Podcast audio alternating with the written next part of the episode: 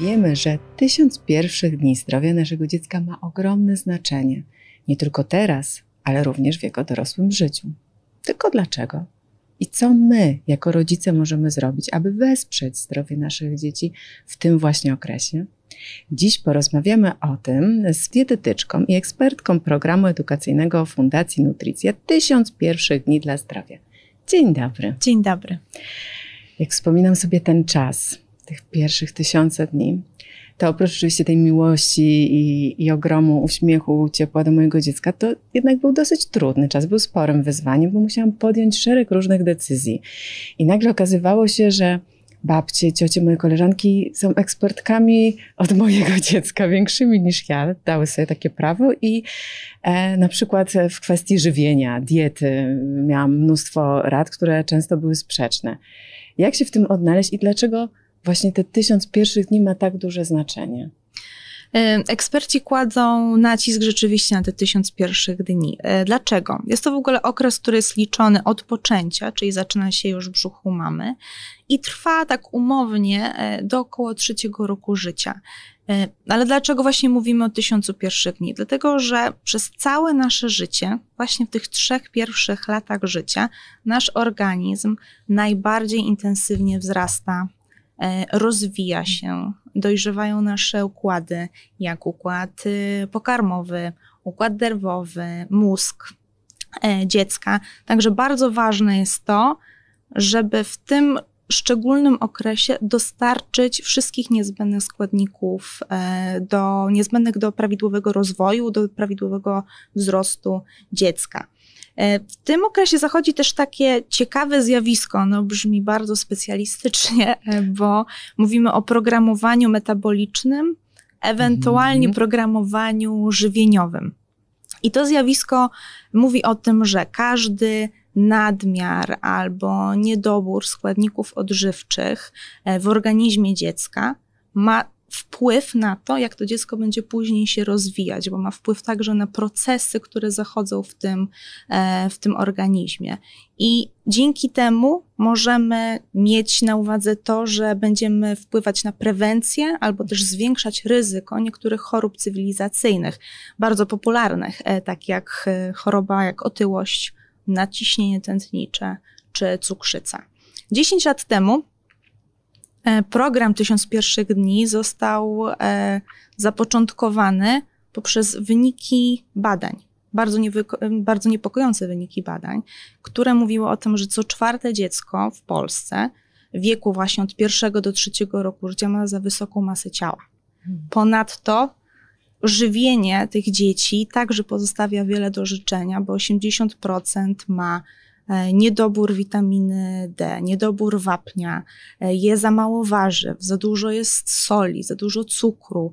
Także wynikła taka naturalna potrzeba, by edukować rodziców, opiekunów, ale nie tylko, bo także środowiska medyczne, które zajmują się zbiorowym żywieniem dzieci.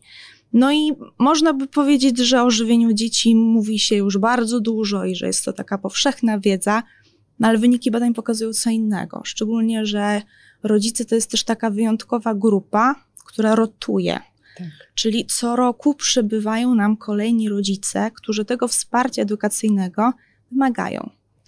To jest bardzo ciekawe, bo wydaje nam się, że cukrzyca, nadciśnienie, rzeczy, o których tak naprawdę nie myślimy, prawda? Wydaje się, że to dotyczy starszych, a przecież tak naprawdę mówimy teraz o tysiącu pierwszych dni, no ale przykłada się coraz większą wagę do edukacji, do żywienia kobiety w ciąży, że już ten etap ma wpływ na to, e, na zdrowie naszych dzieci, na to, co się z nimi będzie działo. Więc to jest czy to jest nie tylko tysiąc pierwszych dni, tylko tysiąc pierwszych dni plus dziewięć miesięcy, które maluszek spędził w brzuchu? E, tysiąc pierwszych dni zaczyna się w brzuchu. E, także, e, także to żywienie powinno już się zacząć w brzuchu, ale mówi się coraz więcej o tym, żeby myśleć o zdrowym żywieniu jeszcze przed ciążą, czyli na etapie planowania mhm. ciąży. I istnieją oczywiście ku temu wiele powodów. Między innymi e, pierwszym takim powodem, który przychodzi mi do głowy jest to, że no, określone składniki odżywcze e, mają wpływ także na płodność u kobiety, ale nie tylko u kobiety, bo też u mhm. mężczyzn, prawda? A drugą e, taką rzeczą, która przychodzi mi do głowy, jest to, że no, kobieta zachodzi w ciążę. Jeśli jej baza e, żywienia, jej żywienie było e, nieperfekcyjne, e, to rzeczywiście wprowadzić nagle wszystkie zalecenia żywieniowe w jednym mhm. momencie. Będzie ciężko. Jest, to jest trudne. Nie mówię, że nie jest to możliwe, ale to jest trudne. Tak. A jeśli zaczniemy wcześniej, to mamy wpływ na to, że te nawyki żywieniowe już nie będą zmianami żywieniowymi, mhm. tylko będą naszymi nawykami. Także będzie znacznie łatwiej e, utrwalić te nawyki także w ciąży. Czyli to żywienie także nie będzie takim dużym wyzwaniem, bo już my to mhm. praktykujemy od dłuższego czasu. Ale ciąża to jest też taki wyjątkowy okres, bo e, mama rzeczywiście potrzebuje wielu składników odżywczych w tym okresie, ale także wraz ze wzrostem dziecka, czyli w drugim i w trzecim trymestrze, jej zapotrzebowanie energetyczne wzrasta. I bynajmniej nie jest to moment na włączenie przekąsek typu e, chipsy, solone orzeszki czy słodycze, tylko to jest też moment na to, żeby wprowadzić dodatkowy, pełnowartościowy posiłek do mhm. diety. E, istnieją też e, stany, które także zwiększają jakby to zapotrzebowanie energetyczne. Mam tu na myśli laktację. Czyli jeśli mama urodzi dziecko i karmi piersią, to ten wydatek energetyczny także jest duży, bo mówimy tutaj około 500 kilokalorii dziennie. To jest całkiem sporo. A wokół tego tematu karmienia piersią i diety mamy karmiącej narosło wiele mitów. Ja miałam okazję je też e, przerabiać na własnej skórze, ponieważ moje najstarsze dziecko jest już pełnoletnie, najmłodsze ma 3 lata, więc e, przeszłam przez ten szereg e, zmian zaleceń, które słyszałam i przy najstarszym to jeszcze był czas, kiedy mówiono nie kawa, nie wolno kawy, herbaty wzdymających, alergizujących. Cała masa była lista rzeczy, której powiedziano powiesić na lodówce, nie wolno tego. Wraz z kolejnymi ciążami, mam czwórkę dzieci, się to zmieniało i potem wręcz położne mówiły, spiszcie tą listę, a potem ją wyrzućcie, tak, zapomnijcie o tym.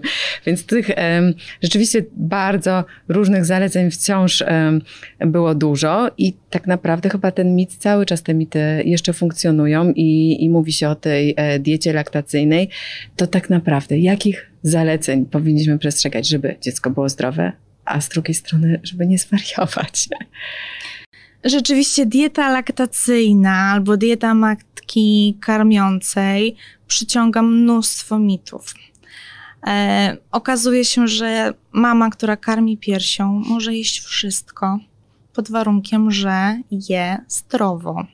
E, dlaczego? Dlatego, że laktacja to jest proces, który przebiega niezależnie od tego, czy mama zje dużo warzyw, czy zje porządny, większy posiłek i powinniśmy bilansować dietę mamy karmiącej z myślą głównie o niej, o jej mhm. samopoczuciu, o jej zwiększonym e, zapotrzebowaniu kalorycznym. No i gdzie tak naprawdę szukać tych zaleceń? Przede wszystkim to są zalecenia, takie standardowe zalecenia zdrowego żywienia albo zalecenia zdrowego żywienia, które są dedykowane właśnie mamom karmiącym, które mówią o tym, że w diecie mamy powinny być produkty zbożowe, warzywa, owoce, produkty mleczne, produkty białkowe, czyli tak naprawdę widzimy bardzo duże nawiązanie do takich standardowych zaleceń żywieniowych. Istnieją też produkty, oczywiście, których powinniśmy unikać, czyli te, które niosą ze sobą pewną taką e, dozę niebezpieczeństwa zatrucia, czyli mhm. na przykład e, surowe mięso, surowe, surowe jajka, ale też jest mit wokół na przykład kawy. Tak. Kawa, herbata. Kawa, herbata y, i kofeina, która, tak. która jest w tych napojach. Nie ma takiego zalecenia, które mówisz, absolutnie żadna kropla kawy nie powinna trafić do organizmu kobiety. Nawet zaleca się do dwóch, do dwóch filiżanek dziennie. Mowa tutaj o filiżankach, nie o dużych kubkach z uchem. E, jeśli chodzi o herbaty, no to też wszystko zależy od tego, jaka to jest herbata, jakiej zawartości kofeiny. Jeśli pijemy herbatę, słaby napar albo herbaty owocowe, nie powinniśmy tutaj się stresować niczym szczególnym. Kolejnym takim mitem, który przychodzi mi do głowy, jest na przykład unikanie substancji wzdymających. Mhm. by jakoś tam nie wpłynąć na procesy trawienne u dziecka. Te składniki nie przenikają do mleka mamy. Jeśli mama ogranicza kapustę, grochy, soczewice, to prawdopodobnie u mamy zmniejszają się te dolegliwości, jeśli takie ma po mhm. tych produktach, ale u dziecka ta kolka czy te ulewania pojawiają się niezależnie od tego, co ona je. Dlaczego? Dlatego, że kolka i ulewania, a także zaparcia to są dolegliwości trawienne, które wynikają z tego, że organizm dziecka dojrzewa. Te kolki mają prawo się pojawić, bo ten układ pokarmowy jeszcze nie jest do końca rozwinięty i nie funkcjonuje jeszcze prawidłowo. Także tutaj na pewno duża doza cierpliwości. Jeśli one są rzeczywiście uciążliwe, wtedy możemy się skonsultować z lekarzem, ale nie szukajmy winy w tym, mhm co je mama. E, czasami mama e, może usłyszeć takie zalecenia, żeby unikać jakichś produktów e, potencjalnie alergizujących. Mam tu na myśli jajka, czy orzechy, czy gluten, czy ryby, by, broń Boże, jakoś tam nie, nie spowodować alergii u tego dziecka. Mhm. Tymczasem zalecenia mówią całkowicie co innego, czyli to, co mama je, nie ma wpływu na to, czy u tego dziecka rozwinie się alergia e, pokarmowa, czy nie. Oczywiście, jeśli widzimy jakieś niepokojące objawy, e, zwłaszcza po jakichś nowych produktach, e, które spożyła mama, no to te alergeny przechodzą do mleka mamy, ale jeśli nie mamy żadnych objawów, mhm. nie widzimy nic niepokojącego, nie eliminujmy nic z diety, dlatego że każda eliminacja z diety wpływa niekorzystnie na dietę mamy, na jej samopoczucie. To też zwiększa ryzyko pewnych niedoborów żywieniowych. To jest bardzo ważne i to, to super, że to mówisz i myślę, że mamy powinny właśnie to zapamiętać, gdzieś e, to je powinno uspokoić, żeby normalnie się odżywiały, żeby dbały o siebie, bo przecież one muszą mieć siłę i energię dla tego maluszka. No u mnie przy pierwszym dziecku skończyło się na tym, że e, przyjechało pogotowie, bo po prostu kazano mi wyeliminować właściwie wszystko, bo dziecko miało kolki, więc z jednej strony te, które powodowały alergię produktu, z drugiej te, które były wzdymające i właściwie nie zostawały zostawało mi nic, co mogłabym jeść i potem miałam takie bóle brzucha, że musieliśmy wezwać do mnie pogotowie i lekarz powiedział jeść, zacząć jeść po prostu. Dobry lekarz w dobrym momencie się pojawił. tak, to, to było zbawienne. Na szczęście to się zmienia i właśnie myślę, że to jest ważne, żeby mamy jedzcie, odżywiajcie się zdrowo, rozsądnie, dobrze, tak żeby starczyło wam sił i energii e, przy maluszku. Ale czasem zdarza się też tak, że mimo największych chęci mama nie może karmić piersią z różnych powodów. I jak wtedy zadbać o to zdrowie i właściwe odżywianie maluszka? Co wtedy robić? E, przede wszystkim warto wspomnieć, e, że Mleko mamy to jest najlepszy pokarm, jaki dziecko może otrzymać. E, warunkuje on prawidłowy rozwój, ma wszystkie niezbędne składniki odżywcze. Co więcej, e, prawdopodobnie jeszcze nie wiemy, nie znamy wszystkich składników mleka mamy. Jesteśmy na dobrej drodze, ale nie znamy jeszcze wszystkich składników mleka mamy, bo mleko mamy zawiera także takie składniki unikatowe, unikalne, e, które są dedykowane tylko i wyłącznie organizmie mamy, czyli na przykład są to przeciwciała, które kobieta wytworzyła. No w innym środowisku jest to e, w tym momencie mhm. oczywiście nie, nie, niemożliwe do odwzorowania. Ale e, pojawiło się dwa lata temu bardzo ciekawe badanie, które zostało zrealizowane właśnie przez program Tysiąc Pierwszych Dni. I wnioski były ciekawe, bo tak, Polki chcą karmić piersią, po urodzeniu dziecka karmią piersią, ale dość szybko przestają. Mhm. E, zapytano też te mamy, czy miewały jakieś trudności, czy były jakieś przeszkody w trakcie tego okresu karmienia piersią i okazało się, że tylko 12% e, ankietowanych Polek nie doświadczyło trudności z karmieniem piersią. I to też daje e, dużo do zastanowienia, szczególnie, że pierwszymi takimi Dwoma najczęstszymi powodami, które, które wskazywały mamy, było na przykład bolące brodawki, czy błędne pozycje albo trudności z przystawianiem mm. dziecka do piersi. To są rzeczy, które można skorygować przy pomocy odpowiednich specjalistów, mam tu na myśli położne środowiskowe, czy na przykład doradca laktacyjny. Więc kobiety powinny prosić o pomoc, jeśli mają trudność. Karmienia piersią można się nauczyć. Mhm. Ale są oczywiście sytuacje, w których mama nie karmi piersią. Tak. Być może jest to jej decyzja, być może są inne powody. No i rozwiązaniem jest e, podawanie mleka modyfikowanego e, dla, dla niemowlęcia i najlepiej to mleko modyfikowane dobrać przy pomocy lekarza. Mhm. Nasze dziecko rośnie i przychodzi taki czas, że poznaje ten świat już coraz większą liczbą zmysłów i coraz bardziej zainteresowane jest produktami innymi niż mleko mamy. E, no i my powinniśmy zacząć rozszerzać, rozszerzać dietę i kiedy tak naprawdę powinniśmy zainteresować się tym tematem i jak to właściwie zacząć robić? E, Światowa Organizacja Zdrowia, czyli WHO, mówi o tym, że do szóstego miesiąca powinniśmy wyłącznie karmić piersią, czyli nie, wyłącznie, czyli nie podawać nic innego mhm. niż mleko mamy. Nie dopajać. Nie dopajać, e, ale polskie zalecenia mają trochę do tego bardziej elastyczne podejście. Mhm. E, dlatego że polscy eksperci dopuszczają wcześniejsze rozszerzania diety i podają przedział od 17 do 26 tygodnia życia dziecka.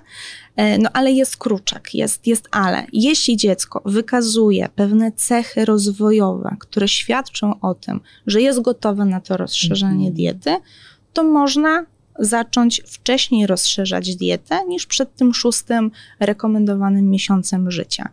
No i przy rozszerzaniu diety też warto pamiętać o kilku rzeczach. Pierwsza, bardzo ważna rzecz to jest to, że rozszerzanie diety to jest nauka.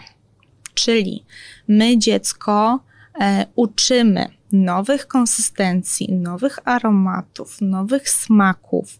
E, te produkty, które podajemy na samym początku, powinny być podawane pojedynczo w małej ilości.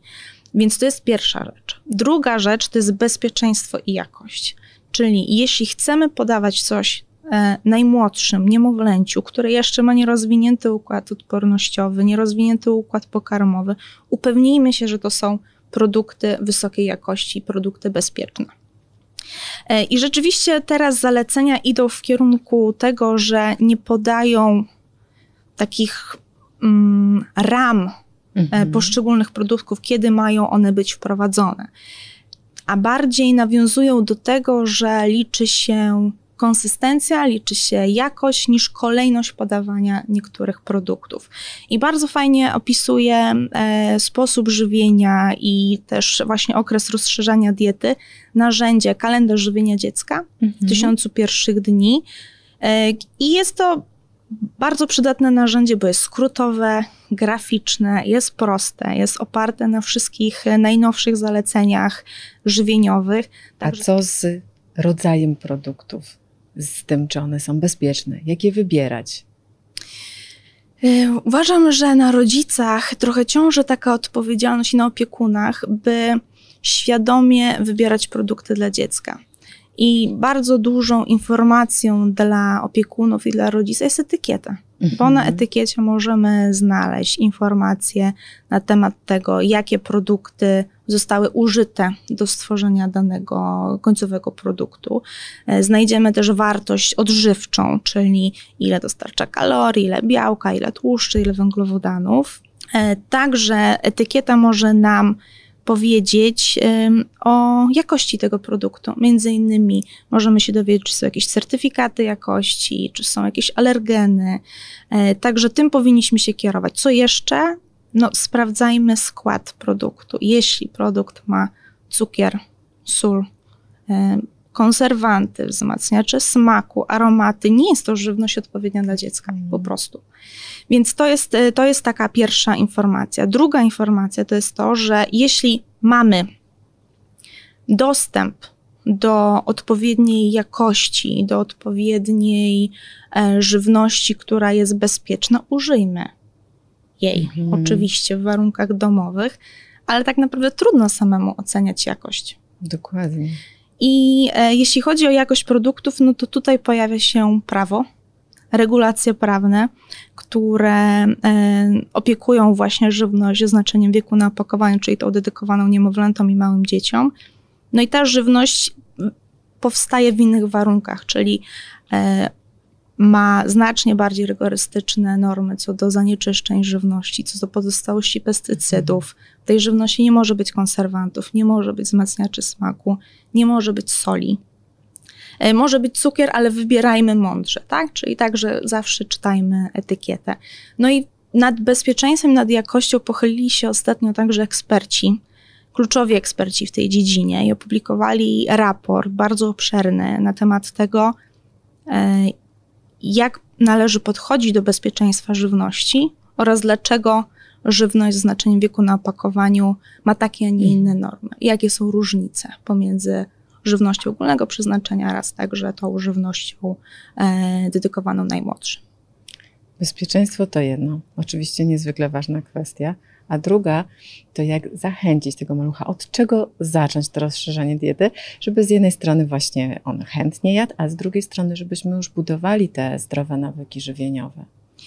Eksperci wskazują, że warto zacząć od warzyw, mm. zwłaszcza zielonych, czyli tutaj e, nie tego jabłuszka. nie, nie jabłuszka, nie marchewki, e, czyli od tego przysłowiowego, przysłowiowego brokuła. Mhm. Ważne jest to, żeby zacząć e, podawać w małej ilości w jakimś odstępie czasowym, żeby ewentualnie złapać moment, w którym występuje jakaś reakcja alergiczna.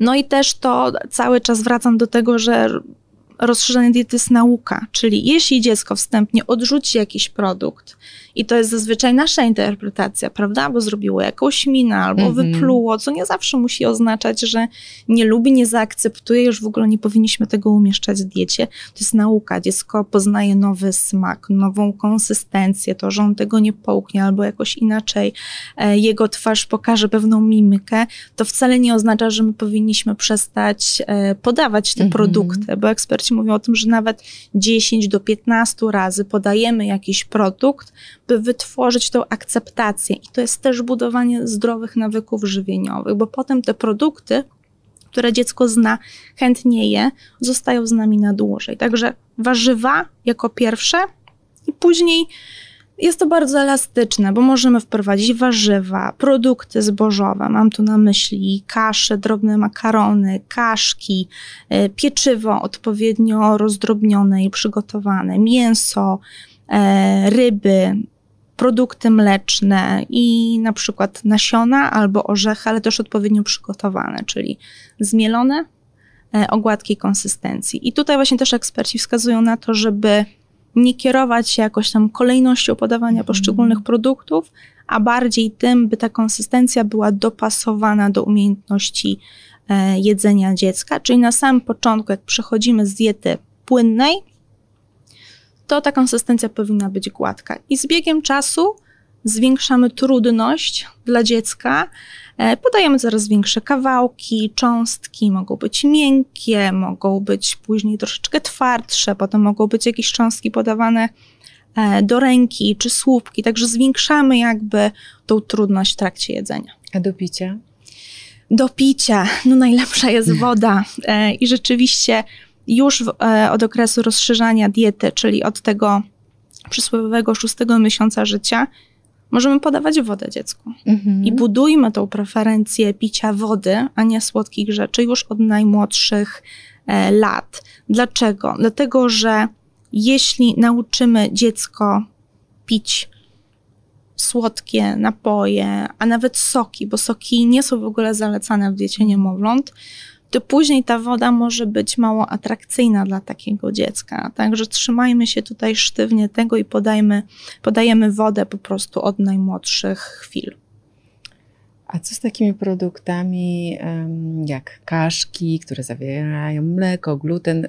Mamy często się ich boją i e, przeciągają ten moment wprowadzenia takich e, pokarmów, unikają ich. Czy to jest dobre? Jak e, powinny wyglądać w tym obszarze wyrabianie tych nawyków żywieniowych, zdrowych, prawidłowych? Kiedyś rzeczywiście mm, bardziej obawiano się tych produktów potencjalnie alergizujących, czyli mam tu na myśli gluten, e, jaja, ryby, skorupiaki, orzechy. W tym momencie już wiemy, że produkty potencjalnie alergizujące powinniśmy wprowadzać tak samo jak inne produkty. Jeśli coś się wydarzy, zauważymy jakiś niepokojący objaw, wtedy reagujemy. Ale nawet jeśli dziecko jest w grupie ryzyka alergii, mam tu na myśli sytuację, w której na przykład mama albo e, tata jest obciążony, mm. ma alergię po prostu, e, no to wtedy to dziecko także ma jakąś taką zwiększoną predyspozycję do rozwoju alergii w późniejszym wieku, ale to nadal nie zmienia nic w, w, zakresie rozszerzania diety. Podajemy te produkty e, standardowo, jak, jak, inne, jak inne rzeczy. I jeśli coś się wydarzy, wtedy oczywiście reagujemy. No i też zawsze podajemy je pojedynczo, dlatego że jeśli podamy je po raz pierwszy z nowymi produktami, innymi nowymi produktami, to dojście potem do tego, co wywoła alergię u dziecka albo daną reakcję alergiczną, no będzie bardzo trudne mm -hmm. i mhm. niepotrzebne, bo znowu trzeba, prawda, szukać, tak, szukać, szukać przyczyny. Czas szybko mija i dziecko, e, zanim się obejrzymy z niemowlaka, staje się roczniakiem. Całkiem niedawno to przerabiałam, e, bo mój najmłodszy synek ma 3 lata. I jak sobie o tym czasie myślę, to tak, kiedy rozszerzamy dietę, jest bardzo dużo zaleceń żywieniowych, dużo się o tym mówi, przykłada uwagi do tego, a potem im dziecko starsze, to tak jakby coraz mniej, a przecież równie ważne jest żywienie takiego malucha, prawda? Jak e, w tym obszarze powinni sobie radzić rodzice? Czy powinni e, szukać jakiejś suplementacji, żeby ta dieta była zbilansowana, czy jednak starać się wyłącznie jedzeniem e, zapewnić wszystkie wartości odżywcze niezbędne takiemu roczniakowi? Jeśli chodzi o żywienie dzieci po pierwszym roku życia, no to są dzieci, które już mają ten okres rozszerzania diety mm -hmm. ze mhm. sobą, czyli wszystkie produkty powinny być wprowadzone już do diety dziecka. Ale to wcale nie oznacza, że dziecko powinno jeść to, co my. To, co my. E, dlaczego? Dlatego, że niestety, ale zwyczajowa dieta dorosłych ludzi ma dużo soli, ma dużo cukru, często ma nasycone kwasy tłuszczowe, kwasy tłuszczowe trans. E, często używamy produktów e, przetworzonych, które zawiera konserwanty, mhm. wzmacniacze smaku, więc jeśli sobie zarzucamy nieperfekcyjność diety, e, to tym bardziej nie powinniśmy włączać w to dziecko. I rzeczywiście jest tak, że no, dziecko w teorii powinno już jeść wszystkie produkty, ale dalej ma wyjątkowe potrzeby mhm. żywieniowe, no, dalej się rozwija, dalej potrzebuje szczególnych składników odżywczych. Przykładowo, dziecko w przeliczeniu właśnie na kilogram masy ciała, to nie chodzi też o ilościowo, ale ma większe zapotrzebowanie na niektóre składniki odżywcze niż dorosły. Mam tu na myśli e, jod, wapń, e, witaminę D, żelazo. To są składniki, których dziecko w ujęciu właśnie na kilogram masy ciała potrzebuje więcej. I w 2016 roku e, zostały opublikowane badania zrealizowane przez Instytut Matki i Dziecka, i były to badania, które niestety pokazały, że ta dieta dziecka od pierwszego do trzeciego roku życia nie jest perfekcyjna, mm. dlatego że praktycznie wszystkie dzieci nie dostarczają z dietą wielonienasyconych kwasów tłuszczowych. Ponad 90% nie dostarcza z dietą witaminy D. Co trzecie dziecko ma niedobory jodu. Więc to też pokazuje, że bilansowanie tej diety dziecka po pierwszym roku życia no nie jest wcale łatwe. Mhm. Oczywiście powinniśmy dążyć do tego, żeby podstawowymi produktami, e, zalecanymi produktami uzupełniać e, i pokrywać wszelkie zapotrzebowanie. Czasami nie jest to możliwe i można zasięgnąć, um, można zasięgnąć porady właśnie lekarza co do suplementacji poszczególnych składników odżywczych, ale powinniśmy jednak dążyć do tego, żeby to dieta była tym fundamentem zdrowego żywienia. No i co mówią zalecenia? Jeśli chodzi o takie ujęcie dzienne, to mowa tutaj o pięciu produktach zbożowych dziennie, mhm. najlepiej tych pełnoziarnistych, pełnozbożowych, e, pięciu e, porcji warzyw, czterech porcji owoców, od jednej do dwóch porcji produktów białkowych, mam tu na myśli ryby, mięsa, jaja, e, także zdrowe oleje czy nasiona, ale także trzy porcje mleka i produktów mlecznych. No i mleko nie jest już podstawą diety. Mhm. Podstawą diety było w wieku niemowlęcym, e, ale nadal jest ważna. dalej dostarcza białka, dalej dostarcza wapnia. E, I do tych trzech porcji mleka i produktów mlecznych włącza się także mleko modyfikowane po pierwszym roku życia. I e, pomimo tego, że eksperci mówią, że nie jest to już konieczny element diety, to badania pokazują, że zamiana mleka, na przykład krowiego, na mleko modyfikowane, pozwala uzupełniać składniki niedoborowe, jak witamina D, żelazo, lepiej niż, niż mleko krowie. Także tutaj też warte uwagi. Pamiętajcie, że niemowlęta i małe dzieci wymagają specjalnego sposobu żywienia dostosowanego do wyjątkowych potrzeb małego organizmu. I te tysiąc pierwszych dni ma ogromne znaczenie dla ich przyszłości, dla ich zdrowia. Więcej informacji znajdziecie na stronie programu Tysiąc pierwszych dni dla zdrowia oraz na Facebooku tejże inicjatywy. Dziękuję serdecznie za rozmowę. Dziękuję bardzo.